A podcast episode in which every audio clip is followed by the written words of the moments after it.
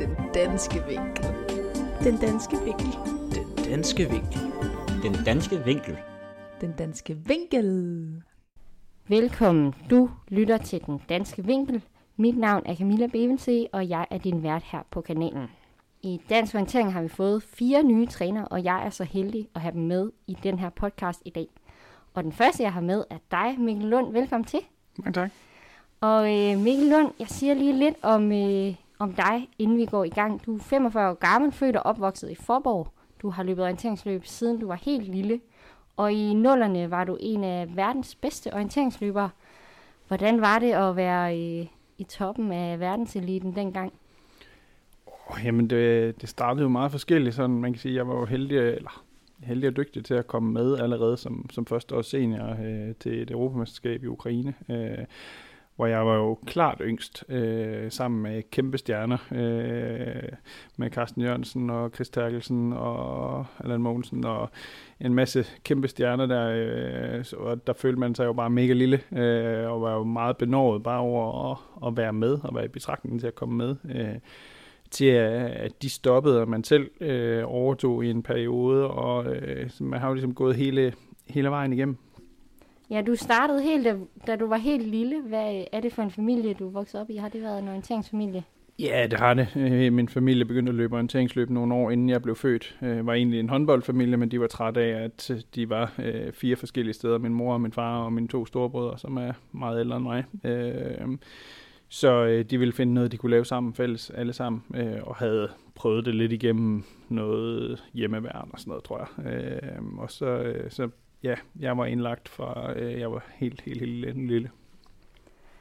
Og du, du nævnte det lige, du var med til et, øh, et EM i 2004, dit første år som øh, senior. Nej, det var i 0. Det var i 0. Det første i 4, det var mit tredje EM. Det var dit tredje EM, helt i orden. Så er jeg med. Øhm, men lige inden vi lige startede optagelsen, så sagde du noget med, at der var en lille ting der, som øh, stadig hjemsætter dig lidt. Hvad var det, der skete til det EM? Jamen, det, altså, det var jo, det var jo egentlig altså mit sådan i hvert fald individuelle gennembrud. Altså jeg var med og tog bronze i stafetten i 2002, øh, men havde ikke sådan lykkes rigtig individuelt endnu. Øh, og så, øh, så blev jeg femmer på EM på hjemmebane i Roskilde på sprinten. Og det var jo kæmpestort, og jeg var jo mega glad og mega stolt og øh, sådan øh, på dagen. Øh, men, men når jeg sådan så fik ligesom analyseret løbet, altså så førte jeg længe i starten, og på næst sidste posten, der lå jeg nummer tre stadigvæk. Øh, og, øh, og havde egentlig valgt det rigtige vejvalg ned til sidste posten, eller ja, det var nok tredje sidste, og så ned til næst sidste, med, i en park. Øh, og af en eller anden grund, så, så klarer jeg at få taget en, en sti for, eller en vej for tidligt. Øh, det, det var egentlig ret simpelt, så det var bare en hjerneblødning. Øh, og jeg gennemfører så det andet vejvalg, og tænker ikke, at, at altså, det burde sådan være minimal forskel, og det er det jo også, men i en sprint, så betyder det bare meget. Øh, og så blev det jo bare en, en femteplads i stedet for en tredjeplads, og var jo bare et par sekunder fra den der medalje, man rigtig gerne ville have haft. Øh, så, og, øh, jeg har været i Roskilde nogle gange øh, efterfølgende. Øh, egentlig ikke på grund af det, men jeg har været der i forbindelse med mit andet arbejde, øh, og tilfældigvis kom forbi det der sted, øh, og, og bare sådan, fuck, det var her. Øh, og, øh, og jeg har så også løbet nogle ture, når jeg har været der i Roskilde i forbindelse med noget messe, jeg har været der på, og har tit lige løbet ned forbi og ærgeret mig lidt. Øh, så det er en af dem, som... Øh, ja, det var både en stor, øh, stor dag, men også en, en hård dag, fordi man selvfølgelig gerne ville have haft den der medalje. Og sådan er det jo i øh, orienteringsløb, at det, det er simpelthen så mange ting, der skal gå op i en højere enhed, før at det, det lykkes. Og jeg tænker, at det måske er noget af det, du også skal hjælpe med her i Dansk Orientering, at øh, få øh, de løbere, der nu øh, især sig på sprint, til at lykkes. Kan du ikke sige lidt om, hvad det er, du skal øh, skal lave i den her nye stilling? Jo, altså det er jo, det er jo, som siger, det er jo primært sprinten, øh, øh, som, som jeg har været heldig at få lov til at, at være med til at bidrage på. Øh, og, øh, og jeg tror, jeg har rigtig mange kompetencer i forhold til det der med at lykkes på dagen. Altså, øh, jeg, jeg vil rigtig gerne hjælpe dem med at holde fokus på opgaven øh, i, i selve præstationen og arbejde med øh, altså alle de der usikkerheder, der, der kommer. Altså det er jo ikke, hvis de kommer, men når de kommer. Øh, og forstyrrende momenter under et, et løb, øh, hvor selv marginaler kan, kan gøre en øh, fatal forskel. Øh, og jamen, det synes jeg selv, jeg har, har lært på den hårde måde. Øh, blandt andet der, hvor en, en lille splitsekunds øh, ukoncentration øh, gør bare, at man mister, at drømmen er væk for den dag. Øh, så det tror jeg rigtig meget, jeg kan hjælpe med, øh, med den del. Øh, og meget også på, på det otekniske. Øh, mange har jo fysiske trænere selv, øh, og, og jeg har heller ikke nogen intention om at skulle gå ind og øh, revolutionere eller øh, gøre store ændringer, men, men, men hellere øh, udfordre dem lidt på, hvorfor de gør, som de gør. Øh, strukturere tingene lidt mere, også på altså o-teknisk. Øh, hvorfor skal man være mere struktureret på fysisk træning frem for o-teknisk træning? Øh, at man øh, ikke løber o-tekniske træninger uden mål og mening, men at man har et bevidst formål med, hvorfor man løber de enkelte træninger. Øh, både du og jeg kender jo sikkert til o-løbere, som har øh, løbet o-løb i 20 og 30 år, og aldrig ja. nogensinde er blevet bedre, øh, fordi de bare har kommet op øh, til ugenlig træning øh, og løber træningen, fordi de synes, det er sjovt, men, men uden mål og mening, øh, og så bliver man heller ikke bedre. Øh, og, øh, og det synes jeg i hvert fald er, øh, er noget, hvor man, ja, altså det spilder tid. Øh, så ja. Det lyder virkelig fedt, øh, og det tror jeg da også, der er mange, der kan have, øh, have gavn af. Kan du ikke sige lidt om, hvad det egentlig er, du laver ved siden af? Hvor bor du, og har du en familie? Og sådan, Jamen, jeg har øh, min kone Marie øh, og tre dejlige børn på øh, 8, 10 og 12, som også øh, heldigvis en gang imellem til sjov løber orienteringsløb. Øh, vi bor i Virkelund, uden for Silkeborg. Øh, jeg boede jo øh, næsten 14 år i Norge i forbindelse med min satsning, og også efter min, min satsning. Øh, og øh, arbejder i Trimtex, som jo mange kender, øh, og er ansvarlig for det danske marked. Øh, og der var jeg jo heldig, at jeg efter to år i Trimtex fik lov at flytte til Danmark og, øh, og styre og starte vores danske afdeling. Øh, så det er jo det, jeg sådan bruger det meste af min tid på. Øh, men når vi så skulle flytte til Danmark fra Norge, så skulle vi bo et sted med noget skov og noget bakker og noget udsigt, noget natur. Øh, og både min kone og jeg har jo gået på Himmelbjergen, som mange andre orienteringsløber, øh, og øh, været på utallige samlinger og træningslejre i Silkeborg, og det, det er et område, vi elsker. Øh, og øh, er sådan ikke helt midt imellem, men nogenlunde midt imellem der, hvor vores forældre bor. Og øh, ja, så det var, det var meget oplagt. Vi har det også sådan, vi træner jo ikke i nærheden af, hvad vi har gjort, men, men det skulle være fedt at træne hjemmefra. Vi gad ikke det der med at skulle sidde 5 eller 10 minutter i, i bilen, for så bliver dørtrinnet bare højere. Og det er bare vigtigt for os at få trænet stadigvæk. At det er jo det er ikke fordi, det bliver så meget, men, men for at vi fungerer mentalt, så øh, har vi brug for at få tømt rygsækken en gang imellem. Øh, om det så er løb eller cykel, øh, eller hvad det måtte være, øh, det er egentlig underordnet. Øh, vi gør mange forskellige ting. Og hvordan kommer den her nye stilling til at fylde sådan i din hverdag? Er det noget? Jamen, øh, den, øh, den bliver jo passet ind, når, når den kan i, i det daglige. Øh, og, og så er der jo de her træningslejre, hvor jeg kommer til at flexe lidt. Øh, jeg kommer også til, når jeg er afsted, øh, lige at og nogle gange måske lige sætte mig en time og, og svare på lidt akutte mails, øh, sådan at, at mine kunder ikke øh, synes, jeg er alt for langt væk, men, øh, men min chef synes også bare, at det var fedt. Altså øh, en god connection til sporten, og de ved, hvor meget jeg brænder for orienteringsløb. Øh, så, så de synes bare, det var fedt, at, øh, at jeg fik den her mulighed. Og vi er i hvert fald virkelig glade for at have dig med her i, i forbundet. Og, men lad os lige vende lidt mere tilbage til dig som eliteløber. Du havde alle de her flotte resultater, især i, i nullerne. Øh, men hvad var sådan det sværeste, da du selv var eliteløber? Hvad var det for dig, der var det hårde?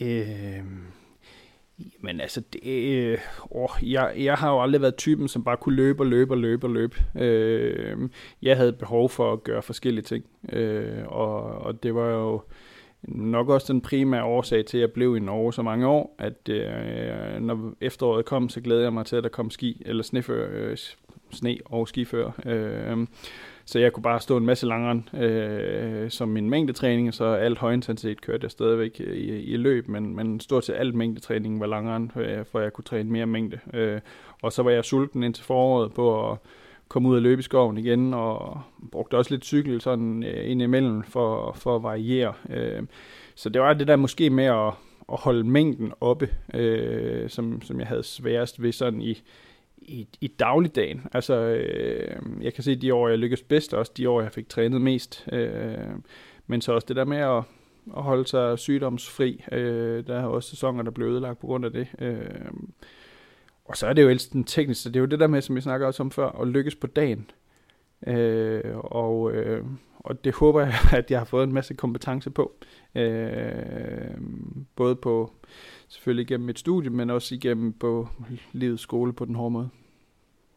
Og du blev ved i en del år. Hvad var det, der sådan var det tiltrækkende ved sporten, på trods af, at der var mange ting, som, som også var lidt svært?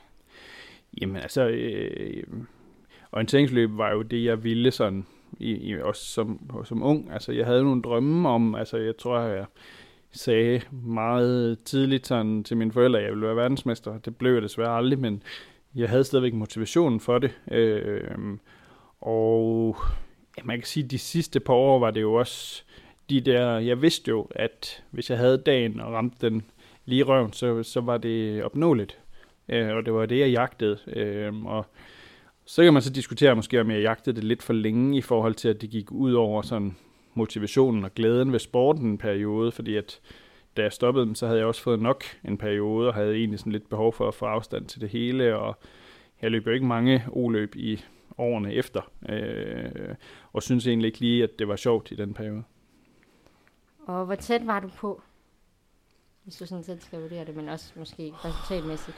Jamen altså, øh, jeg har jo en 12. plads til VM, øh, hvor jeg aldrig sådan lykkes. Øh, jeg, jeg klarede egentlig aldrig til VM at sætte et rigtig godt løb sammen. Øh, øh, og den 12. plads var, var god, og, øh, og jeg havde også en 8. plads i Schweiz, jeg blev disket for, fordi jeg løb forbi en post. Men så, så det var jeg jo tæt på, øh, og jeg vidste også, at i Tjekkiet var det syv, tror jeg. Altså, der lavede jeg to store bum, og havde jeg bare lavet den ene, havde jeg fået medalje. Altså, så, øh, så det var sådan de der, igen, hvor man er også over, at man, man ville det for meget, i stedet for bare at fokusere på sin præstation. Men jeg har jo en, en fjerde og en femte plads i EM, som jo egentlig var meget sværere at præstere i, fordi det er jo, der er jo dobbelt så mange med.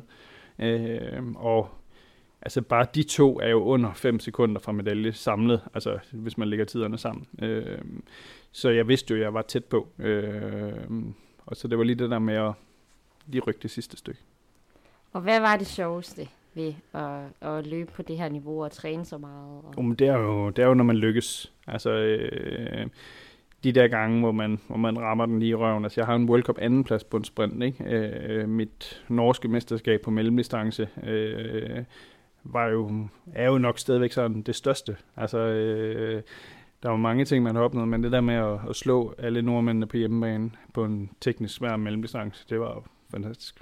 Er en fjer i hatten, ja, du stadig har på. virkelig, virkelig. Og hvad, hvad håber du her lige uh, til sidst? Hvad håber du, at uh, du kan give videre til, uh, altså udover de her tekniske ting, men er der også noget sådan af den her glæde, du tænker, du kan give videre? Ja, det tror jeg helt sikkert. Altså, jeg håber også, de kan mærke, at jeg brænder for det, og jeg rigtig gerne vil se dem, dem lykkes. Altså, det er ikke, øh, det er ikke ambitioner på mine vegne. Altså jeg, øh, jeg håber bare, at jeg kan hjælpe dem, og så give dem den glæde ved at, at lykkes. Og, og sætte de der præstationer øh, frem, øh, og det er dem, de skal lykkes med. Og så må vi se, hvor langt det rækker, øh, fordi vi kan ikke styre de andre, øh, men vi må ligesom bare de er tilfreds med deres løb, og det skal virkelig være, at de skal lære at se på deres løb, øh, og ikke nødvendigvis på resultatlisten. Det bliver virkelig spændende at, øh, at følge løberne, men jo også dig på sidelinjen. Hvad er det, du sådan primært skal rejse med på, hvis vi også lige vender det? Jamen altså, det er jo alle de her sprintaktiviteter øh, frem til VM øh, i foråret. Øh, så jeg er selvfølgelig med begge VM-træningslejre i Skotland. Øh, jeg skal med til Schweiz øh, til World Cup-runden der, man rejser hjem. Øh, så jeg bliver ikke med alle 14 dage. Øh, altså, jeg tager ikke med videre til Italien. Øh, Øh, det bliver lidt for meget, øh, både for mit andet arbejde og for, for familien, øh, og så selvfølgelig til, til VM øh, til sommer. Så, øh, så det bliver sådan lidt øh, et lidt travlt forår, øh, men så er der så slet ikke nogen til, til efteråret, anden selvfølgelig med den personlige opfølging øh, af dem, som jeg hjælper lidt. Og så at- VM bliver helt sikkert det største i, i år. Og hvad, er Ja. det, hvad er det, kan du sige noget om, hvad man håber på allerede? Jamen altså, som jeg sagde før, altså, jeg håber, at, øh, at vi er der, hvor, øh, hvor vi kan sætte nogle gode præstationer sammen. Og det er jo også der, hvor vi er i dansk orientering nu. Øh, jeg synes ikke, øh, vi kan tillade os at drømme, øh, eller jo, altså man kan godt drømme, men vi kan ikke have forventninger i hvert fald om, at der skal komme medaljer op top 6. Øh, Øh, men mange har vist, at de har potentiale til det på en god dag. Altså, øh, vi så lige Bok, som har løbet en fantastisk 3000 meter. Øh, så der er jo ingen, der løber for ham øh, overhovedet. Øh, der er andre, der løber lige så stærkt, men, men, men han har jo farten, øh, og har jo tiden til at, at fokusere på det, på det otekniske. Og, og mange af pigerne, altså Ida havde jo en fantastisk 6. plads sidste år, men, men der er jo mange af de andre, som, som er, øh, er der, hvor hun også er, øh, så hvor det ligesom handler om at sætte den der præstation sammen. Og jeg håber bare sådan, at, at vi ser dem lykkes, øh, og så må vi se, altså som sagt, min drøm er, at de, de lykkes, og at de er tilfredse på dagen, øh, og sætter sammen nogle gode præstationer øh, frem for de der resultatmål. Dem synes jeg ikke, vi kan have endnu øh, forventninger til. Altså, de skal have drømmen, øh, for ellers så, øh, så har man jo ikke motivationen, øh, så drømmene skal være der, men, øh, men det er præstationerne, vi skal, vi skal fokusere på. Vi glæder os til at, øh, at se. Der er jo god tid til at lige få alle forberedelserne lavet. Men øh, tak Mikkel, fordi du var med. Jamen, øh, tak fordi jeg måtte komme. Og nu har jeg fået besøg af endnu en af vores nye trænere, nemlig dig, Ida Svarts Bobak. Velkommen ja. til. Tak. Og Ina, ligesom øh, ved øh, mail, så vil jeg lige sige lidt om dig her. Hvis der er nogen, der øh, på helt mærkelig vis ikke kender så meget til dig. Du er 32 år gammel, født og opvokset i Virkelund ved Silkeborg, har løbet orienteringsløb siden du var helt lille. Du har ikke mindre end to verdensmestertitler på langdistance og stafet, begge to i 2015, da der var VM i Skotland. Og så har du vundet VM sølv på mellemdistance to gange, og indtil for få år siden var du også den mest vindende juniorløber nogensinde. Og øh, det var jo en tid på toppen for dig, hvor tingene nok handlede meget om dig og din løbekarriere. Øh, men nu er din hverdag lidt anderledes. Hvordan, øh, hvordan er det nu? Kan du fortælle lidt om det? Jeg har to små børn, øh, og så ud over det her landstrænerjob, så har jeg et andet job. Øh, sådan lidt mere en, et 8-4 job. Øhm, øh, så vi kører lidt mere i det der berømte hamsterhjul øh, med at få afleveret børn, tage på arbejde, hente børn, få lavet en aftensmad. Øhm, men der er stadig tid til træning og, og dyrke mig selv lidt, men øhm, der er meget med ja, fokus på familieliv. Og du er jo også her i, på landsholdet nu, ikke fordi du selv skal præstere, men fordi du skal hjælpe andre med at præstere, så nu handler det jo også om noget andet. Og øh, hvad er det, der har fået dig til at sige ja til at træde ind i den her stilling som talent- og kvindelandstræner med fokus på skov? Jamen det er, at øh, jeg synes, jeg har virkelig meget at give videre til de unge generationer. Øhm, og så synes jeg, at orienteringsløb er verdens mest fantastiske sport. Øhm, så jeg vil egentlig gerne stadig ja, øh, beskæftige mig med det. Øhm, og ja, gerne bidrage til at gøre dansk øh, eliteorientering godt. Og det er jo noget af et kub for, øh, for landsholdet, vil jeg sige. Og øh, hvad er det, du tænker, der sådan at dit fokus, der er jo noget med nogle øh, unge løbere måske, nogle kvinder, noget skov. Hvad, hvad bliver din primære opgave? Øhm, jamen det bliver at øhm, følge nogle af de unge kvinder op, øh, sådan personligt, la- være med til at lave personlige øh, træningsplaner og årsplaner, og ja, spare med dem, øhm, så de kan udvikle sig mest muligt. Øhm, og så er det også at komme med på nogle ungdoms- og junioraktiviteter, hvor det jo også meget bliver at lære de unge, hvordan man er eliteløber, og hvordan man skal præstere, øhm, og hvordan man forbereder sig til mesterskaber. Og det lyder jo som om, at det er noget, du kan, eller det ved vi, det er noget, du kan hjælpe dem med. Men er der nogle ting, du også selv synes, at du var eliteløber, som var svært, som du måske kan hjælpe dem med? Øhm, jamen det er lidt det med at få hele livet til at hænge sammen. Øhm, der er mange ting, man gerne vil, og føler sig forpligtet til at gøre, og nogle ting, man skal, for eksempel nogle gange noget skole.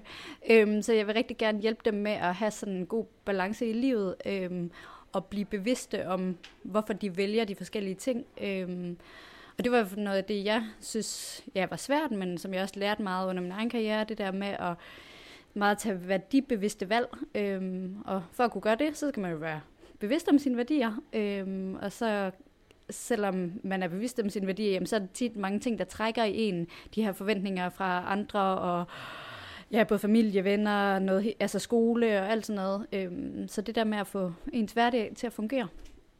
Og du øh, var jo på toppen i flere år og, og løb i, havde en lang karriere. Hvorfor var det, du blev ved, og hvad var det, der sådan drev dig dengang? Jeg tror, det er fordi, at orienteringsløb, det er bare sådan en sport, man kan blive ved med at forfine og nørde, og ja, øhm, ja, der er altid nye opgaver at løse. Øhm, og jeg tror også, det med, at jeg rendte ind i mange skader, men selvom man er skadet og ikke er i god form, så er der altid en, et nyt orienteringsløb, en ny opgave, og det handler ikke kun om en eller anden tid, man skal præstere, men det handler jo om at ja, finde posterne bedst muligt. Øhm, så det synes jeg bare var fedt, at man kunne blive ved med at blive udfordret, øh, også uafhængig af, hvor, hvor god formen lige var. Og hvad var sådan det sjoveste dengang, og måske også nu? Øh, at komme ud til øh, nogle nye lande med noget spændende terrænger. Øh, altid elsket det med at komme på træningslejr og bare komme ud i nogle rigtig tekniske terrænger og få lov til at ja, bare tage et kort og så bare finde vej i stenede terrænger, i sandklitter, i alt muligt.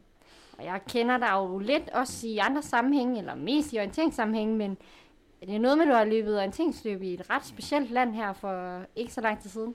Ja, øh, jeg var i Nordmakedonien for ikke så længe siden, øh, og det var også ja, et nyt land på listen. Øh, og det er jo bare fantastisk det fællesskab, man kan få, når man kommer til et nyt land, og der er et orienteringsløb, at lige pludselig kan man bare snakke med folk med en anden kulturel baggrund, fordi man har bare det her orienteringsløb til fælles. Øh, så det elsker jeg, at vi bare tager rundt alle mulige spændende steder, og ikke kommer til de klassiske store byer og ser de seværdigheder, men kommer ud og virkelig oplever noget af landene.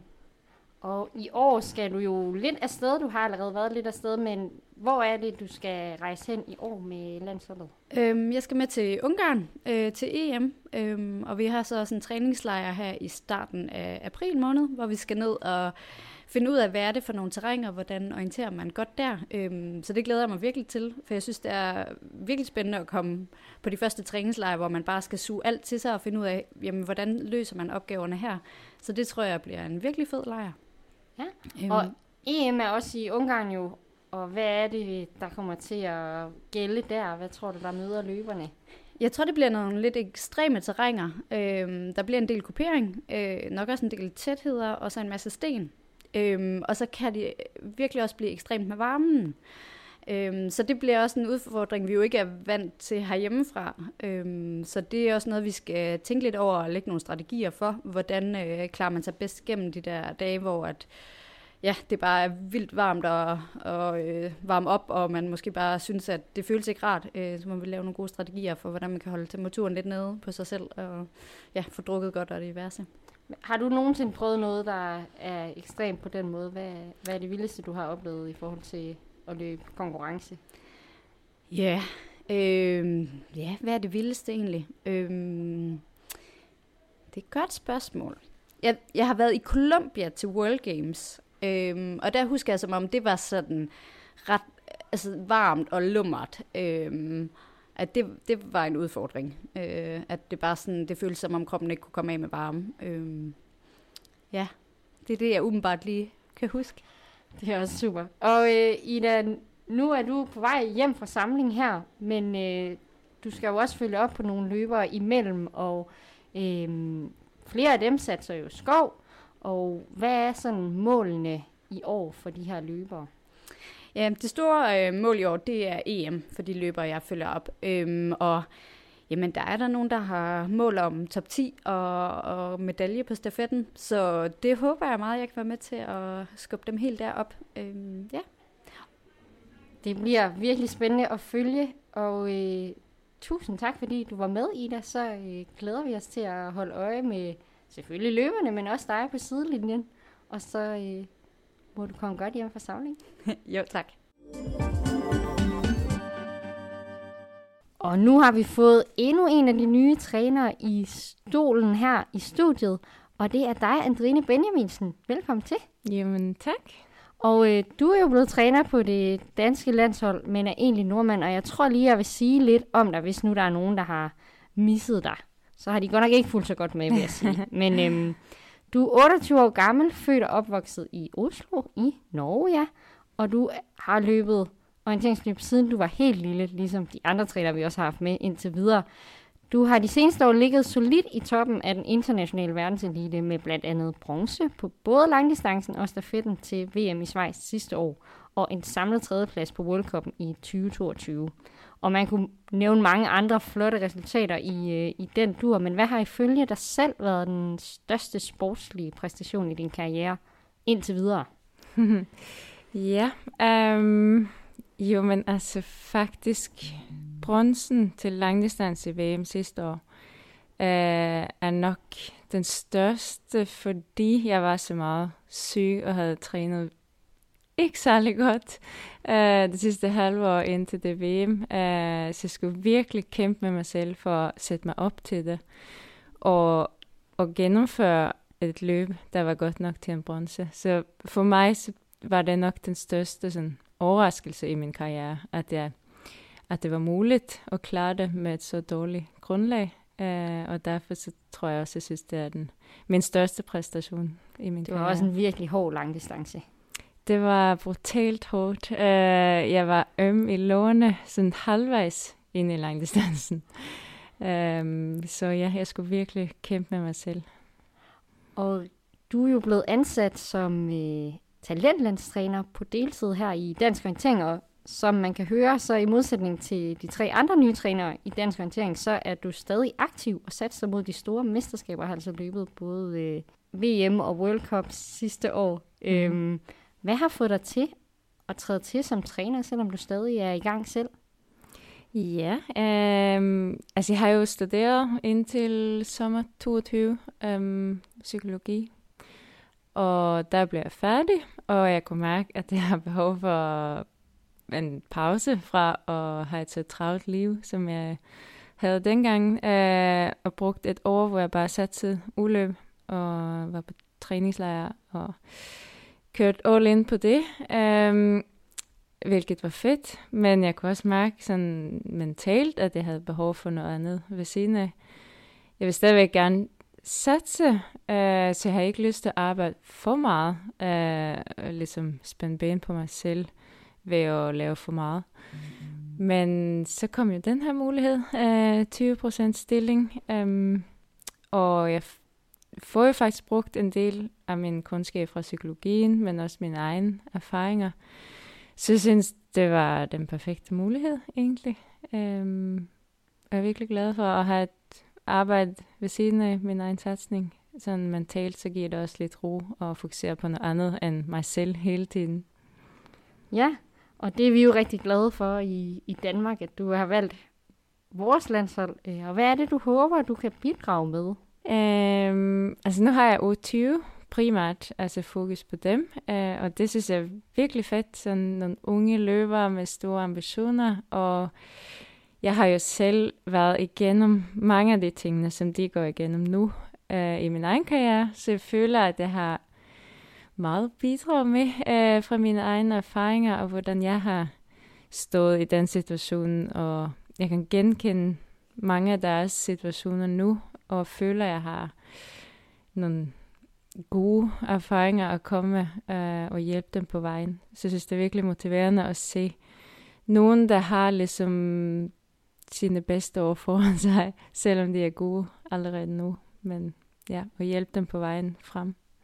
Og du har jo været lidt med her på samlingen nu og for en måneds tid siden.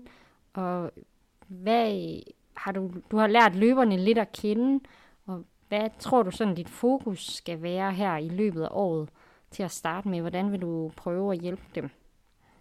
Jeg havde jo, jeg havde jo tænkt, at jeg skal bruge lidt tid på, at de får tillid til mig, og jeg skal lære dem at kende, og de skal lære mig at kende. Uh, og den proces, synes jeg i hvert fald selv, er gået hurtigere, end jeg havde tænkt. Uh, jeg føler, at jeg altså, kender dem godt uh, allerede. Måske, altså ikke, ja, man kan jo altid lære dem bedre at kende, men øh, føler, jeg har fået de har virkelig været åbne og givet mig et indblik i deres øh, træningshverdag og liv og satsning. Det synes jeg er fedt, at de bare har haft den der tillid ret tidligt til mig. Øhm, og ja, jeg var også spændt på, om jeg ligesom bare skulle køre det samme oplæg for, for alle sammen. Men man finder hurtigt ud af, at de er forskellige og har individuelle behov, og så det er meget med at adaptere til deres behov og finde ud af, okay, hvad er det, de har behov for hjælp til, og så gå meget mere individuelt til værks. Og jeg går ud fra, at det helt store mål for dem er junior-VM til sommer. Ja, det har det, det fælles i hvert fald. Og det er i Tjekkiet. Mm. Og hvad kommer til at møde øh, løberne der? Er det noget, I allerede er begyndt at snakke lidt om, eller hvordan er det? Ja, det har vi kigget på både sammen, og det er også selv gode til at kigge på det. Um, jeg har jo selv også løbet i Tjekkiet flere gange. Det, det er ikke den der klassiske øh, sandsten, som man nogle gange får i Tjekkiet. Desværre, for det er ellers virkelig fedt. Men uh, det er nok mere den der klassisk kontinentale, uh, som jeg også tror, de kender relativt godt fra Danmark. Og så er der lidt mere bakker, end det måske har, end vi har hjemme i Danmark. Um, så, så ja, jeg tænker, at det er noget, de sagtens kan finde ud af at beherske godt. Og så får de en træningslejr i Tjekkiet i, ja, er det mig, tænker jeg der. Uh, øh, så det tænker jeg bliver vigtigt for dem at komme ud og se, hvad det rent faktisk er, de skal ud i en, der er jo øh, lidt dårlig timing i forhold til at tage afsted til for eksempel junior-VM. Det er jo lige før VM øh, her til sommer. Hvad er det, du sådan skal rejse med på i år? Ja, det var jo også en af de præmisser, jeg havde, dengang jeg søgte jobbet, øhm, hvor jeg skrev, at jeg vil virkelig gerne altså, bidrage. Men jeg har de her begrænsninger, øh, hvor jeg selv er satsende, øh, og jeg kan ikke være så meget med, når, jeg, når vi har sæson samtidig. Og hvis, og hvis det er en begrænsning, der gør, at de ikke vil have min hjælp på vejen, så er det helt fair. Um, men hvis, hvis jeg kan hjælpe sådan udefra, øh, så vil jeg virkelig gerne det. Så nu skal jeg med på træningslejr i januar og februar øh, nu her, og så til efteråret igen, oktober og november. Og jeg tænker også selv, at det kan sagtens lade sig gøre sådan op imod et mesterskab, så er jo det, det vigtigste arbejde, man laver, det er jo egentlig måneder op til. Og jeg vil jo mega gerne være der til j men jeg tror også, hvis vi får lagt et rigtig godt grundlag ind til det, så kan de også klare det selv eller med hjælp fra jer andre til uh, J-Walk. Og det lyder jo til, at det passer nogenlunde med at kunne, øh, kunne balancere din egen satsning og den her nye stilling. Hvad tænker du sådan om, hvordan den passer ind i, i dit liv, i hverdagen og sådan noget? Er det, er det et job, der, der giver mening at have ved siden af en aktiv elitekarriere? Ja, so far, så synes jeg, det går virkelig godt. Uh, jeg føler, jeg har tid og overskud til både at lave mit arbejde godt over for de løber, jeg har, uh, og være der for dem, men også hvor jeg har tid til mig selv og min træning og min restitution. Så jeg synes, jeg har en virkelig god balance i hverdagen. Øhm, det er også vigtigt for mig, at, at det, ikke, det skal ikke gå ud over løberne, at jeg synes, jeg har travlt eller noget. Så det er dejligt at føle, at jeg har tid til at, til at se dem og lytte til dem og snakke med dem. Det lyder som om, de har fået en, øh, en virkelig god træner i dig. Og du løber jo stadig, og der er, der er ups and downs i showbiz. Og hvor er du sådan i din satsning lige nu? Hvor, hvor, øh, hvad er status på Andrine Benjaminsens karriere? lige nu på vej øh, op igen. Øh, det har nok været meget downs i 2023. Øh, jeg synes, jeg har holdt hovedet højt, men øh, min krop har ikke spillet igennem 23. Um, øhm, så fik jeg ligesom restartet lidt her hen over vinteren og nytår. Så nu er ting ved at stabilisere sig igen, og kroppen den føles lidt mere robust igen. Um, så nu er jeg bare ved at træne og komme i form. det er stadigvæk en lang vej tilbage til, der jeg har været, men jeg synes, det er virkelig motiverende, at, den, at det går den rigtige vej nu. Og det er der jo papir på næsten. Du løb et halvmarathon her for ikke så Hmm. lang tid siden, hvor øh, du satte en personlig rekord. Ja, det gør man jo, når man ikke har løbet det før, men øh, ja, det var fedt. Det var stadig en flot tid.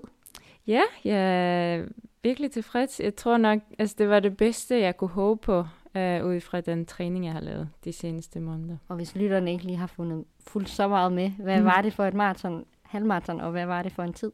Det var Barcelona halvmarathon, øhm, og officiel tid, det var nok øh, et 17 et eller andet. Men jeg startede ret langt bag i feltet, så jeg brugte et minut på at gå op til startstregen. Så det, jeg siger er officiel tid, det er et 16.48.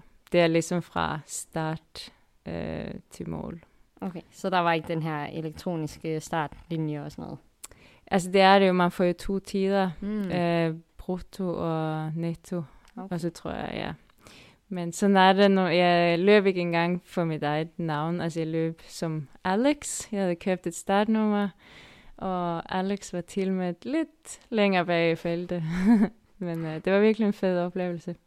Og hvad er det for sådan nogle, øh, det er jo, kan man sige, måske lidt langt væk fra at være orienteringsløber. Hvad, hvad giver det dig at have sådan nogle afbræk, der måske er lidt anderledes? Jeg synes, det er virkelig motiverende. Um, jeg kan virkelig godt lide at løbe, uh, uanset om det er på landevej eller i skoven. Um, og så nogle gange lidt rart også, at man ikke skal fokusere så meget. Um, jeg synes, det er virkelig afslappende at vide, at jeg skal bare løbe fra A til B. Det er 21 km. Uh, jeg kan ikke løbe fejl. I så fald skal jeg være helt væk, hvis jeg løber fejl. Uh, så jeg skal bare fokusere på at sætte det ene ben foran det andet. Um, så det, ja, jeg kan godt lide at konkurrere også. Så um, jeg synes, det er motiverende. Og hvad er det, der er det sjoveste ved så den sport, vi jo kommer fra, orienteringsløb? Jamen, øh, så er det jo igen det, at man har et kort og noget at fokusere på. Um, og at der også er flere elementer. Man kan være mega stærk fysisk, men man skal også kunne læse kortet for at lykkes, og, men også omvendt. Så der er mange faktorer, man skal være dygtig til og skarp på. Um, og det synes jeg, det er det, der gør det fedt, at det er så komplekst. Og vi er jo ikke engang kommet rigtig i gang med sæsonen her i 2024, så øh, lad os kigge lidt på den. Hvad, hvad er dine store mål i år som, øh, som løber? Som løber, s- altså det er jo VM, som ligesom er hovedmål, øh, og EM. Og så har jeg et personligt mål om at løbe nogle flere trailløb. Øh, og måske også et halvmarathon mere igen, for at få en endnu bedre tid, hvis muligt. Ja. Ja, så det er min øh, løbemål. Har du udset dig nogle trailløb? Er der noget, du kan anbefale måske? Mm, ja, altså, jeg har kigget lidt på kalenderen. Jeg har ikke tilmeldt mig noget endnu. Det skal også, det er et stærkt øh, program med uløb og træningslejr og rejser, så det er lige med at få det hele til at gå op. Øhm, ja, jeg må lige se lidt på det. Jeg har ikke kigget på et specifikt endnu. Der er i hvert fald meget, der, øh, der skal løbes. Det øh, bliver fedt at følge dig. Og øh, så tror jeg bare, øh, vi siger tak, fordi du var med, Andrine. Det var fedt, at du lige ville øh, være med, og så vores lyttere kunne lære dig lidt bedre at kende. Jo, men selv tak. Det var hyggeligt at få være med. Og nu har vi fået sidste nye træner på det danske landshold i stolen her i studiet. Det er dig, Johan Runesson. Ja, Velkommen til. mange tak. Og øh, til dem, der ikke kender dig, vil jeg lige sætte lidt øh, ord på. Du er 33 år gammel, født og opvokset i Smålandsstener, og du har ligesom de andre trænere løbet orienteringsløb siden du var barn. Du har vundet både VM guld og bronze på stafet og har flere junior-VM-medaljer, herunder fire medaljer ud af fire mulige til junior-VM på hjemmebane i Göteborg i 2008, og tre af dem var altså af guld. Og øh, den opmærksomme lytter hørte, at jeg sagde hjemmebane om junior i Sverige i Göteborg, for Johan, du er jo svensk og har lavet alle de her flotte resultater for det svenske landshold. Og bare lige for at starte et sted, hvordan har det været at være eliteløber på det svenske landshold? Ja, altså selvfølgelig så tycker jag det har varit eh, øh, riktigt gott. Eh, øh, men det är också eh, øh, en riktigt hård konkurrens eh, i det svenska landslaget, Eller i alla fall jag føler det var det för mig. Ehm, det var riktigt hårt för att få löpa VM hvert år. Eh, nogle gange eh, så har man følt sig at jag, jeg kan godt vinde måske VM-guld, hvis jeg gør et perfekt løb. Men jeg er slet ikke med på VM, for jeg var ikke hård nok, når det var VM-testløb.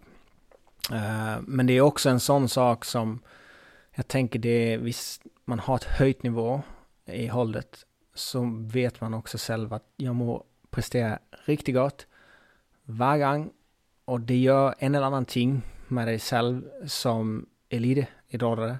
Att du må bara liksom ge din gas varje gång, Du må dig själv att eh, tänka på vad, vad är det jag kan göra för att bli litt till nästa gång. Uh, så jag synes, och det är någonting när man, jag, jag tänker man kickar runt på de flesta gode atleter uh, i de olika spåren där ute i världen, att det är det där liksom icke har det nämnt som kommer sån, i slutändan riktigt långt. Uh, eh, och hvis man har det på ett eller annat nämnt i ett landshåll, då är det måske att man finner den konkurrensen på en annan situation, alltså hvis vi kigger på uh, en af de bedste i O-løpere ved Thierry Chouchou, selvfølgelig han visste at han skulle løpe VM hvert år, men han kunne godt finde den uh, konkurrence i sig selv eller i verdensgruppen. Altså, så det går jo godt. Øh, det, det er ikke du behøver ikke det for at kunne vinde, selvfølgelig. Men jeg, jeg synes det har været rigtig godt, for Eh, man vil bare vinde hver gang. Og hvis du ikke vinner i Sverige, så vet man du kommer ikke vinne i verden. Og då blir det liksom ah, jeg måste bli bedre til næste gang. Uh, så jeg har godt uh, haft stor nytte av at haft konkurrere på holdet hver träning, hver konkurrens i Sverige. så det synes jeg har været rigtig godt. Og det gør det jo kun endnu mere imponerende, når der har været sådan en konkurrence, og det ved man, der er på det svenske landshold, at du har været, taget dig til VM, og også øh, været på stafetholdet, og, og præsteret så flot. Hvad er du mest stolt af øh, i din karriere, som nu er slut jo? Oj, er det svar, svar uh, Jeg er rigtig stolt over det mesterskab, jeg løb i Estland i 2017, hvor jeg var nummer 8 på lang, nummer 4 på mellom, og nummer Ja, jeg løp første tur i det holdet der jeg tok bronse. Uh, det var ja, Just å få i hop det på alle tre løp det jeg løp, så løp jeg riktig godt. Uh, selvfølgelig var jeg litt trett både de siste to-tre kilometer på langdistans. Men just att ha ett mästerskap hvor jeg løp i princip alle løp perfekt teknisk.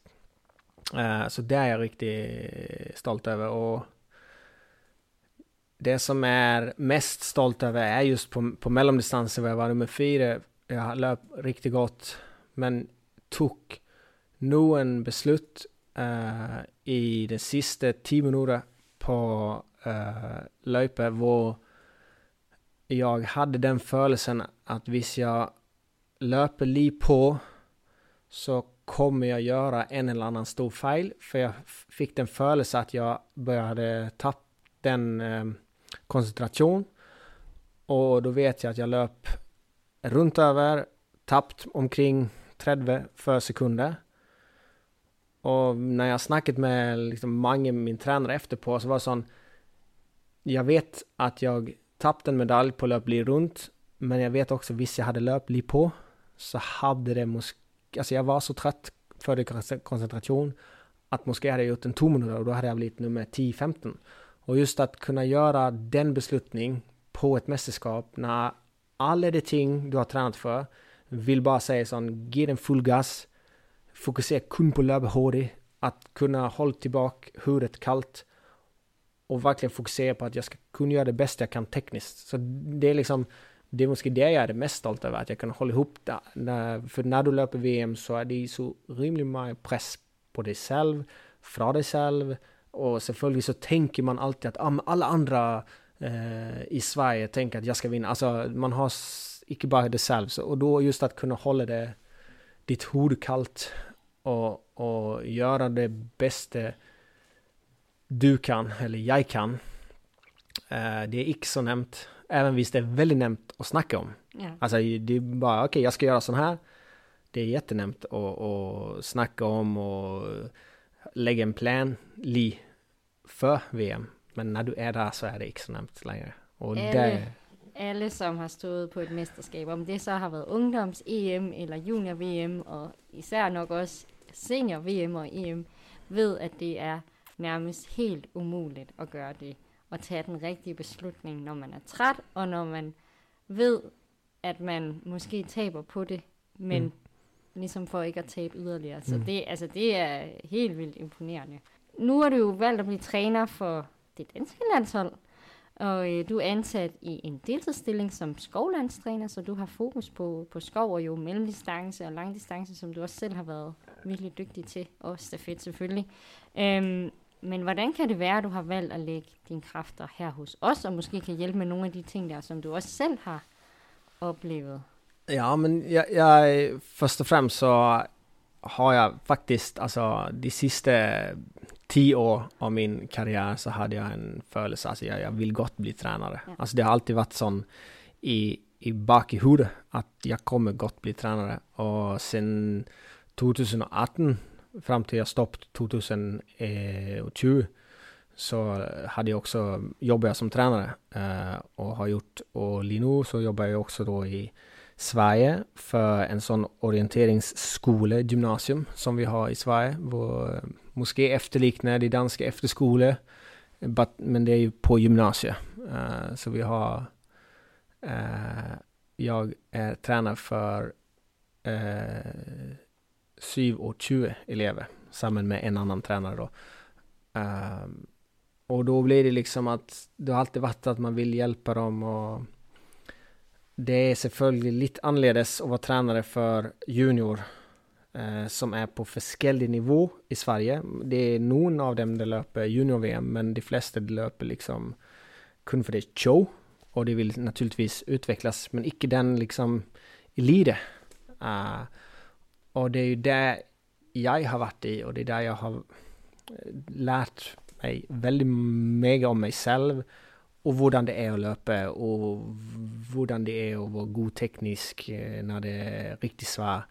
Och det är något som jag alltid vill också vara med som tränare, alltså på ett VM och världscup och kunna utveckla det att leda. Det är så riktigt mycket vet till att bara ge den 100% i träning, i konkurrens, i utveckling. Um, och det har jag haft en sån følelse att jag har lite savn uh, i, i den, min, min skolejobb.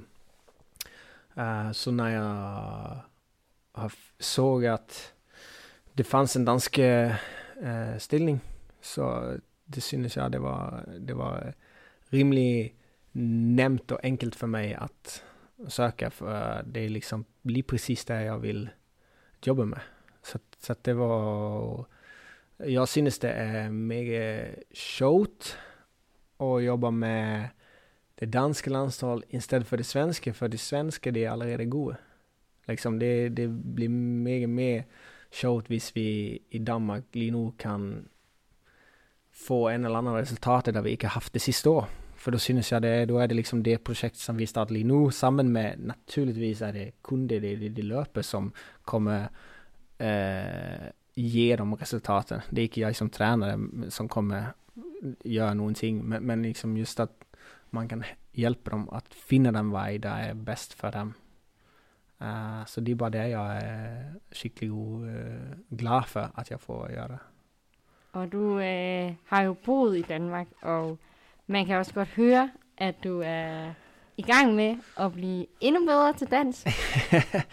ja, jeg, jag er nu måske bättre på att förstå dansk än att snacka dansk, men jag, jag vet nog att uh, eh, hvis jeg försöker, och det, i mitt huvud det, det, det låter inte så gott, men, men eh, uh, jag vet ju när jag snackar kun svensk, då är det inte många där förstår, men när jag snackar min superdålig dansk så blir jag still förvånad, för då är det många der jag faktiskt förstår, och det är liksom bara, men jag snackar ju bara skid, men, men, uh, men ja, så det, det är naturligtvis, det är också show. Det, eh, det blir också sån, det är naturligtvis, är det, det blir som när man är på konkurrens, eh, øh, att man, man är liksom lite nervös. Och det blir liksom, man får eh, utveckla sig själv. Även om jag, jag inte utvecklar mig själv som eh, eh, fysisk och som, som löpare så blir liksom jag utvecklar mig mer som person för jag, jag, man, för, man förstår så mycket om sig själv när man kommer i sådana situationer då man inte är 100% eh, säker på sig själv och det är naturligtvis jag må vara på helspänn när jag är på det danska håll när de snackar med varandra för då snackar de hårdigt. Jag, jag kan gott förstå att de snackar lite långsammare när de snackar med mig. Uh, så jeg skal forstå. Det men... tror jeg faktisk ikke. det virker som om, at du virkelig prøver, og det er super fedt. Og øhm, Johan, du har jo som sagt fokus på skov, og øh, seniorerne, der skal lykkes i, på skovdistancerne. Og kan du give sådan en lille overview af, hvad det er, du skal rejse med på, og hvad du skal arbejde med? Sådan, hvad er fokus? Uh, altså selvfølgelig, fokus er jo på, uh, om vi kigger på i år, så er det jo uh, Eh, EOK i Ungern och sen är det ju världscup i eh, Finland. Och selvfølgelig, hvis man har världscup i Finland så eh, är, kigger vi också på det nästa år där det är VOK i Finland. Uh, och många av det som jag jobbar samman med så är det ju, hvis man är skolöpare så är det ju selvfølgelig det är en tvåårsplan. Alltså det var sista år, det var VOK i Schweiz och nästa år är det VOK i Finland. Men selvfølgelig är det EOK däremellan. Uh, men det är ju det är Finland, det är många. Det är nästan det alla, det, det är rimligt motiverat för att löpa och i Finland. Och där tänker jag gott att alltså jag har bott i Sverige långt to. Jag har varit i Finland. Eh, uh, jag hoppas också att jag kan gott, alltså jag, jag kan gott löpa i den nordiska terräng. Jag hoppas också jag kan på något sätt uh, eh, förmedla den teknik och den mentala och den fysiska parameter det är viktig i den nordiska terräng och också kunna få de danska löpare att förstå det på, på det bästa sätt för dem själv. Uh, eh, naturligtvis ska det inte löpa lika precis sådan jag löp, för, för vi är alla olika människor och vi har olika tekniker, vi har olika sätt att löpa tekniskt i skoen. Vi har forskellige løp fysisk i skoen, og, og der skal man finne sin egen vej. Men jeg håber, jeg kan hjælpe det danske at udvikle sin vej til den bedste af sig selv. Uh, men uh, så det, det är väl så. Ja. Uh, och sen ja, jag ska med på uh, två lejre i, i Skottland.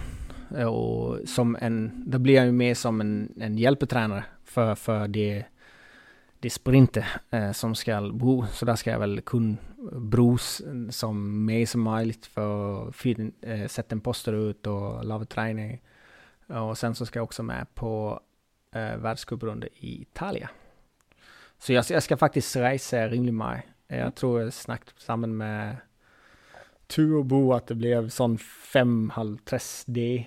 Jag ska ut och resa. Och jag, jag synes det är riktigt show det, när jag stoppat så är det ju, det är ju de konkurrenser, det är det leje, det är de eh, forskellige ting man ser på när man är et eller andet sted som jag savner lite. Så att jag synes det ska vara rigtig sjovt och være med igen. Ja, hvordan, du sagde lidt med, at du har det her job på orienteringsgymnasiet, men hvordan passer det ellers ind i dit liv med de her mange rejsedage? Sådan, hvordan er din hverdag normalt? Ja, men min, min hverdag normal är att jag äh, øh, har ett jobb på kun 4 procent. Øh, uh, för jag har det, för jag stoppet så var det för jag kunde vilja ha en, en, en hel dag hvor jag inte behövde, alltså jag kunde bo tid på träning. Och sen så var det för eh, øh, min, min chef Øh, eh, sa den att ja, men nu ska du väl jobba 100%. Så nej, men jag, jag har haft kun 50% för jag vill ha ett eller annat jobb hvor jag kan åka iväg på liksom eh, ja, måske en världscuprunda, alltså utan att jag behöver liksom att det ska vara något konstigt med, med, med mitt vanliga jobb. Så vi har haft en sån och min, eh, min chef han är också orienterare så han har, han, han har gott förståelse för att jag vill bli en bättre tränare och utvecklas som tränare och det behöver man också kanske måske vara i det högsta nivå. Och så då passar det gott. Så det är faktiskt det, det är riktigt god symbiose, skulle jag säga. Och utöver det här tekniska, hvad håber du så, at du kan bidrage med på det danske landshold i forhold til at være træner? Det jag hoppas med allra mest på är faktiskt att uh, øh, uh, øh, göra alla de danska löpare uh, øh, bättre på det mentala så att de kan liksom varje gång de står på en uh, startposition för ett löp i internationell, uh, alltså världscup eller VM, att de ska kunna säga till sig själv efterpå att jag gjorde det bästa jag kunde i det. Alltså det är inte att man ska löpa hårdare än man någonsin har gjort, men just att liksom den form jag har i det, det är det jag kommer leverera. Jag synes mig, när jag kikar tillbaka på mig själv och när man snackar med alla mina vänner eh, på landshållet i Sverige, det är många gånger man säger sån att man, ah, jag føles ikke OK, og da løp jeg, fokuserte jeg på å løpe litt og så bommer jag fem minuter. Och just den där att, att liksom, att hitta den balansen hvor man inser att okej, okay, idag ska jag löpa på mitt bästa nivå, jag har li i det. Måske är mina förväntningar att jag ska vara topp 5 eller 6 i det här konkurrensen, men att man på, eh, kan hinna eh, acceptera för sig själv att okej, okay, jag hade viljat vara på ett nivå fysiskt för att kunna vara topp 5. Men måske är jag kun topp 10 idag och därför må jag fokusera på det tekniska så kanske jag måske kan bli nummer 7. Alltså just att finna den balansen. Uh, för jag följer att när jag själv löp så var det många gånger så att man, man hade ett eller annat mål, ett resultatmål, det var måske lite höjt och det är riktigt gott att ha det höjt i din träningsperiod. Men sen när man kom till konkurrenserna, om jag icke följer mig 100% liksom att jag kommer med, det kommer vara nämnt att bli nummer ett eller annat. Så kommer jag bli sån rimligt nervös och så kanske jag måske kommer göra ett misstag. Det tog mig många år för jag kunde acceptera att liksom, okej okay, det handlar inte om att löpa hårt, det handlar kun om att löpa så gott jag kan tekniskt. Om jag gör det, sen får jag vara god, vara glad för, om jag blir nummer fyra, nummer 8 eller nummer 10. Och sen så får jag acceptera det och sen får jag ta det lite därför. Eh, och sen har jag ett eller två år till det nästa mästerskap. Och då hoppas jag att jag med samma löp, med to års träning, kan måske bli en eller två platser bättre. Alltså just att man, att man kan se det den vägen. Uh, så det hoppas jeg, alltså selvfølgelig at göra alla bättre tekniskt då, men, men att, att få med den, uh, den ballen i, som, som man kanske ikke jobbar med. Liksom att man har, man, man kanske kun fokusera på en boll, liksom att uh, bli hårdare, men just att man tar med den, den mentala. Ja, så nedjustere forventninger og ligesom tilpasse øh, til situationen. Yep. Det lyder virkelig spændende og noget, som øh, jeg er helt sikker på, de, øh, de mange løbere, der skal løbe skov øh, og fokusere på det i år, øh, får glæde af. Og måske var det også noget af det, eller kan du fortælle hvad, der var noget af det, du synes, der var sjovest ved at være aktiv selv, dengang du var landsholdsløber? Ja, alltså det som, det, det som var show var ju att man får vara, alltså som orienteringslöpare så får du ju så förskällige liksom mästerskap hver gang. Altså hvis man er fotbollsspelare, hvis man er atletiklöpare, så vet du nok at det er precis lite det samme. Altså selvfølgelig hvis det er du kommer møte et annat hold, men det er liksom alltid det samme förberedelse, alltså, du kommer ha 11 man på plan. Det kommer vara to mål. Du ska skåra i det ene. Uh, men men visst att ett mästerskap kan det vara liksom rimligt mig fysisk. Och sen det nästa kan det vara liksom måske kun tekniskt. Och den, att kunna skifta från, från vart gång till varje gång.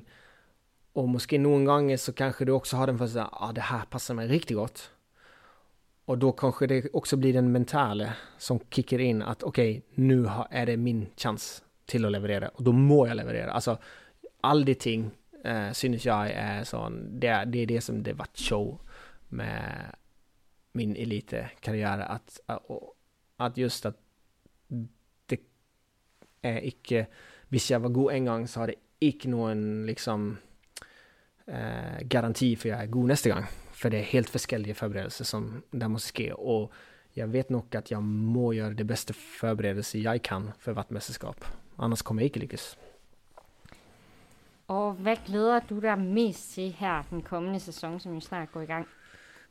Um, oj. Uh, jeg glæder mig mest til at være med på uh, EOK i Ungern för det kommer bli mitt första mästerskap där jag är tränare. Selvfølgelig kommer jag säkerligen göra någon där det går galt, men det är det som jag synes att det blir för mig en samma situation för att jag kommer nu efter det mästerskap så kommer jag selvfølgelig vara sån, okej, okay, vad är det jag har kunnat gjort annorledes för det skulle kunna bli lite bättre. Uh, eh, och att just att själv kunna liksom värdera, att börja titta på min egen ut, uh, utveckling som tränare.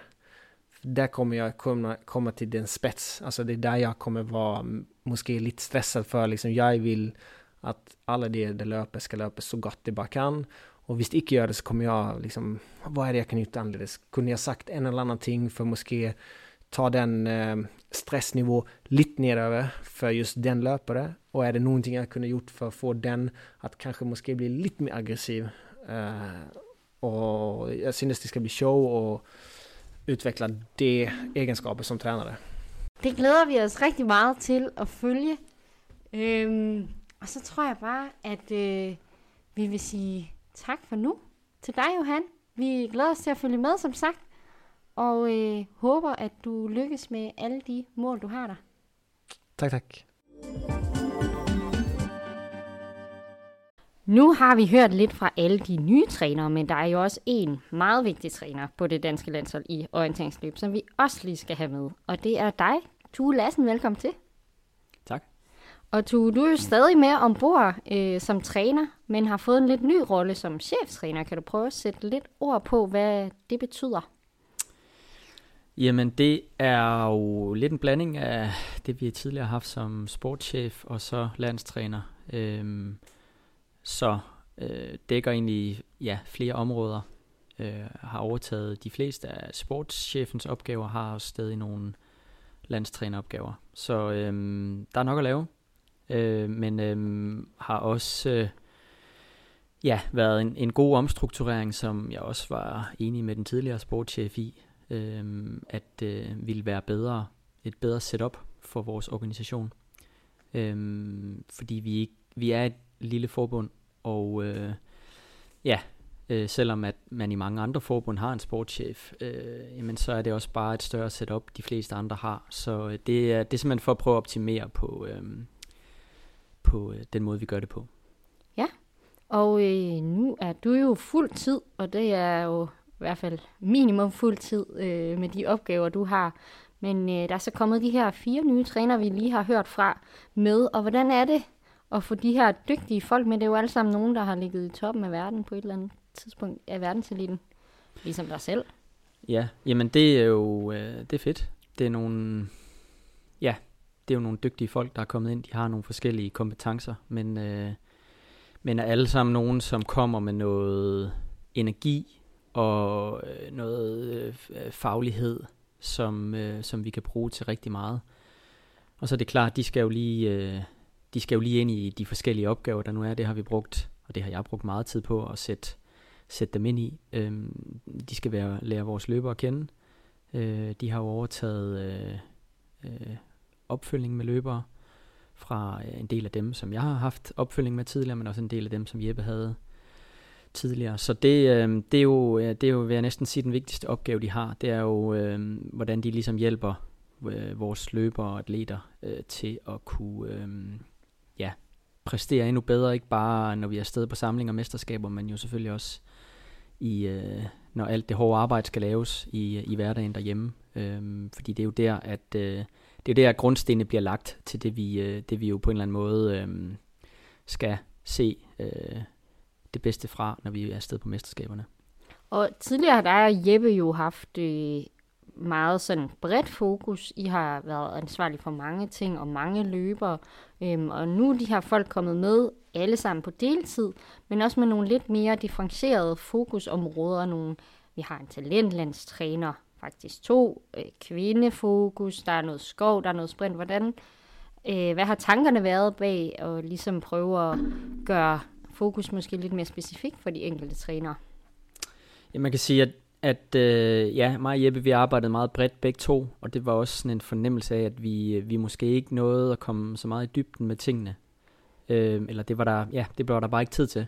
Øh, vi havde også mange, vi skulle følge, op, og øh, ja, det blev en, øh, var sådan en fornemmelse af, at vi kunne gøre det bedre øh, og mere smartere.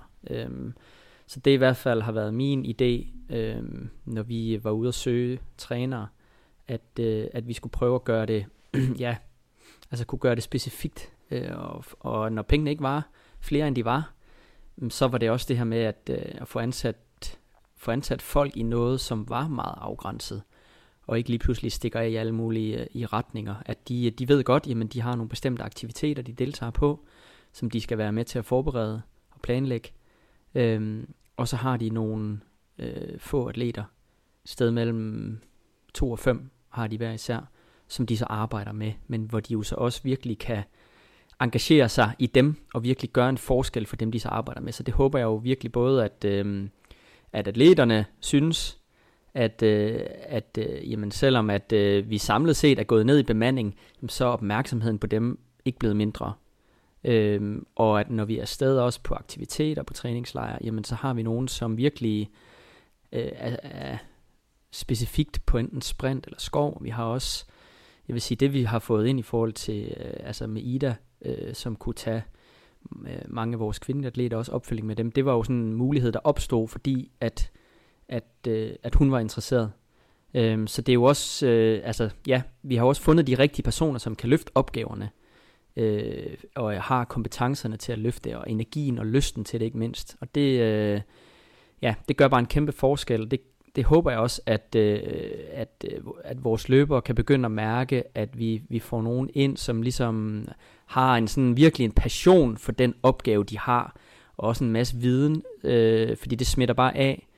Øhm, så det, øh, ja, det er jo selvfølgelig håbet, at, øh, at vi også, når vi kommer lidt bedre i gang, også kommer afsted på de øh, specifikke tr- mesterskabs forberedende træningslejre, vi har her i, i april, jamen det er virkelig der, at vi håber, at vi kan, vi kan gøre mere, end vi har gjort før. Og det lyder jo sådan lidt øh, utroligt, at der er færre penge, men at det rent faktisk øh, måske bliver bedre, eller at det i hvert fald bliver mere specifikt, og at, at løberne måske også får en følelse af, at øh, der er nogen, der har endnu mere energi til dem, øh, end dig og Jeppe havde, fordi I havde så mange. Men, men hvad er der ikke blevet råd til, efter at øh, Team Danmark jo øh, trak en del af støtten her i efteråret?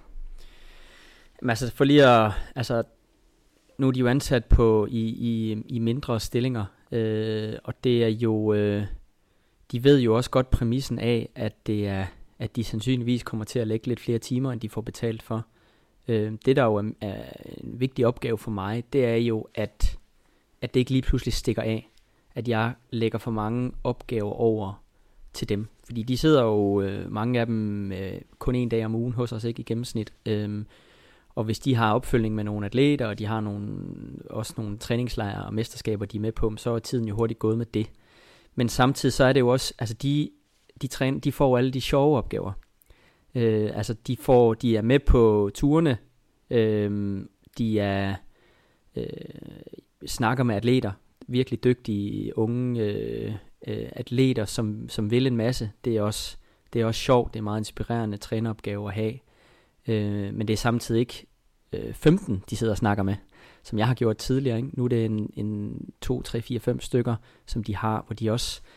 Og, og man bliver jo fanget ind i det som træner. Øh, man bliver jo engageret i de løbere, man følger op, og derfor så har man også bare en lyst og motivation til at, ah, men skal vi ikke også lige øh, snakke lidt mere omkring det, og det kunne også være spændende at dykke ned i. Men det er jo mere sådan en, øh, at de, har, at de simpelthen har lysten til det, de ikke kan lade være, at de har lyst til at lægge de der ekstra timer. Det er ikke sådan nogle kedelige opgaver, øh, administrationsopgaver eller sådan noget, fordi det, det, er jo, det tager jeg mig af og prøver at tage mig af. Så der ligger jo flere sådan øh, organiserings- og administrationsopgaver hos mig, øh, men det er jo så også det, der ligesom er min, for at det her skal komme til at fungere, så er det jo, at øh, ja, og for at de skal være gode trænere og have tid til de vigtigste ting, så, så prøver jeg at fjerne mange af de der ting fra dem. Øhm, så det forhåbentlig kommer det jo samlet set til at, og, øh, ja, at vi, vi gør tingene smart. Det håber jeg, det tror jeg faktisk på. Øh, det virker til også, at de nye trænere i de opgaver, de har fået nu, virkelig kan gøre en forskel. Så det, øh, det har i hvert fald været, øh, været øh, gode første to måneder her, øh, med en god fornemmelse af, at vi, er, at vi har fået lavet en god øh, organisation. Og du er jo så cheftræner og skal sørge for nogle af de her mere kedelige ting, men det er måske også øh, dig, der nu på baggrund af de her år, du har været i gang også som atlet selv på landsholdet, men også som, øh, som træner, drømmer lidt og har nogle visioner. Hvad er sådan din helt store drøm for landsholdet, og måske på lidt kortere sigt også i forhold til, at nu er der kommet et, et nyt setup? Jamen altså, ambitionerne er jo ikke mindre, end de har været. Øh, og det, det, øh, ellers så tror jeg heller ikke, at jeg vil give. Øh, øh, det er ligesom en, vi har virkelig en talentfuld gruppe. Vi har en masse unge, dygtige øh, atleter, som jeg virkelig tror kan blive gode. Øh, og det er, ja, hvis vi ikke havde haft det, så tror jeg ikke, jeg havde haft motivationen for det. Så, så ambitionerne er store. Det er det også hos vores løbere. Altså det, øh, vi kan godt ærge os som træner over, at, at resultaterne ikke har været lige så gode, som, øh, som vi måske har håbet i løbet af de sidste år. Men, men atleterne er, er mindst lige så irriteret over, at det ligesom ikke, at det ikke lige, øh, at de går hele vejen, at det ikke lykkes hele vejen, at der ligesom kommer nogle ting, som lige mislykkes en lille smule, som gør, at, at vi ikke kommer helt derop, hvor vi gerne vil. Men det ændrer jo ikke på, at, at talentet og motivationen er der. Så det er jo også den her sådan, altså, fornemmelse af, at jamen, jeg har en tro på, at lige om lidt, så får vi nogen, som kommer til at slå igennem. Øhm, vi har allerede set antydninger af det for nogen, ikke? Men, men, men på de store mesterskaber, når det virkelig gælder, jamen, øhm, og det, om det kommer allerede i år, det håber jeg selvfølgelig, men, men også bare sådan i løbet af de næste to-tre år, at det er jo i hvert fald sådan øh, mit perspektiv på det, at jamen, der skal vi der skal vi højere op på resultatlisterne på de store mesterskaber. Øh, men det har jeg også virkelig en tro på, at vi kan. Øh, så det er jo, øh, ja, ambitionerne er store, det er det også, altså sådan, øh, ja, vi skal, vi skal op og vinde medaljer igen. Altså det, det er det, er det, vi, øh, det er det, jeg er ansat til. Øhm, så det, altså det er den største motivation, jeg har, øh, at skabe gode rammer for, at vi har mulighed for det. Øhm, men så kan jeg også rigtig godt lide, at, øhm, at, at vi har et landshold, som ligesom rummer meget, og der er plads til mange, og at, øh, at man ligesom kan øh, give rigtig mange øh, af vores unge mu- øh, mennesker muligheden for at prøve det af i et eller andet omfang. Øh, og så er det jo sådan, at de skal vise, at de er gode nok for ligesom at blive udtaget til ting, både i forhold til landsholdsgrupper og mesterskaber. Men det her med, at vi har for eksempel, nu her vi er afsted på træningssamlingen, mm, rigtig mange med. Vi har jo en, over 60, tror jeg, fra 15 til 30 år, øhm, som på en eller anden måde er med og, øh, ja, og prøve det af, og forhåbentlig få en masse motivation for øh, at kunne give det et skud videre. Øh, og det synes jeg er vigtigt, øh, at det der med, at det ikke bare bliver kortsigtet, at man tager en, en lille gruppe atleter, de allermest talentfulde, og så kun fokuserer på dem. Jeg synes ligesom det der med også at, at, at fremtidssikre lidt, øh, så vi også øh, ja, om 10 år har øh, skabt øh, skabt en, et setup, som har motiveret rigtig mange, også de unge, øh, som kommer. Øh, det, er, det er også øh, super vigtigt, og også noget af det, jeg håber, at vi også med den her omstrukturering, vi har lavet, kan sætte, altså vi kan få mere skub i talentudviklingen. Det er ligesom, de første to måneder har været rigtig meget fokuseret på at få de nye trænere ind og arbejde, og få overtaget det, som øh, Anders og Jeppe har siddet med, og, og også til dels mig. Øh, så vi ligesom fik styr på den del først, og det føler vi er godt på vej til nu. Øh, og så næste del, det er talentudviklingsdelen, det er, at vi skal have øh, jamen, kigget igen på øh, vores U18-landshold, øh, vi skal have kigget også på talentcentrene, vi skal ja, i gang med det arbejde, men der er heldigvis også kommet nogle, nogle gode folk ind, øh, så det bliver en vigtig opgave fremadrettet øh, at få sat skub i, øh, og det glæder mig også til. Det lyder virkelig fedt alt sammen, og øh, vi håber selvfølgelig, at øh, det går den rigtige vej med alt det her, øh, med både medaljer og talentudvikling, og at der bliver et øh, solidt fundament for landsholdsarbejdet fremover i form af en masse løbere, der gerne vil det. Og øh, så tror jeg bare, jeg vil sige tak, fordi du var med, Tue, og lige gav os lidt øh, perspektiv på de her nye trænere og på landsholdsarbejdet fremover. Selv tak. Du har lyttet til den danske vinkel, Dansk Orienteringsforbunds podcast, hvor vi kommer tættere på det danske orienteringslandshold. Har du forslag til, hvem vi skal snakke med her i den danske vinkel, så meld ind på en af forbundets kanaler. Og så er der ikke andet tilbage end at sige tak, fordi I lyttede med. Jeg håber, vi lyttes ved. Den danske vinkel. Den danske vinkel. Den Danske vinkel. Den danske vinkel. Den danske vinkel.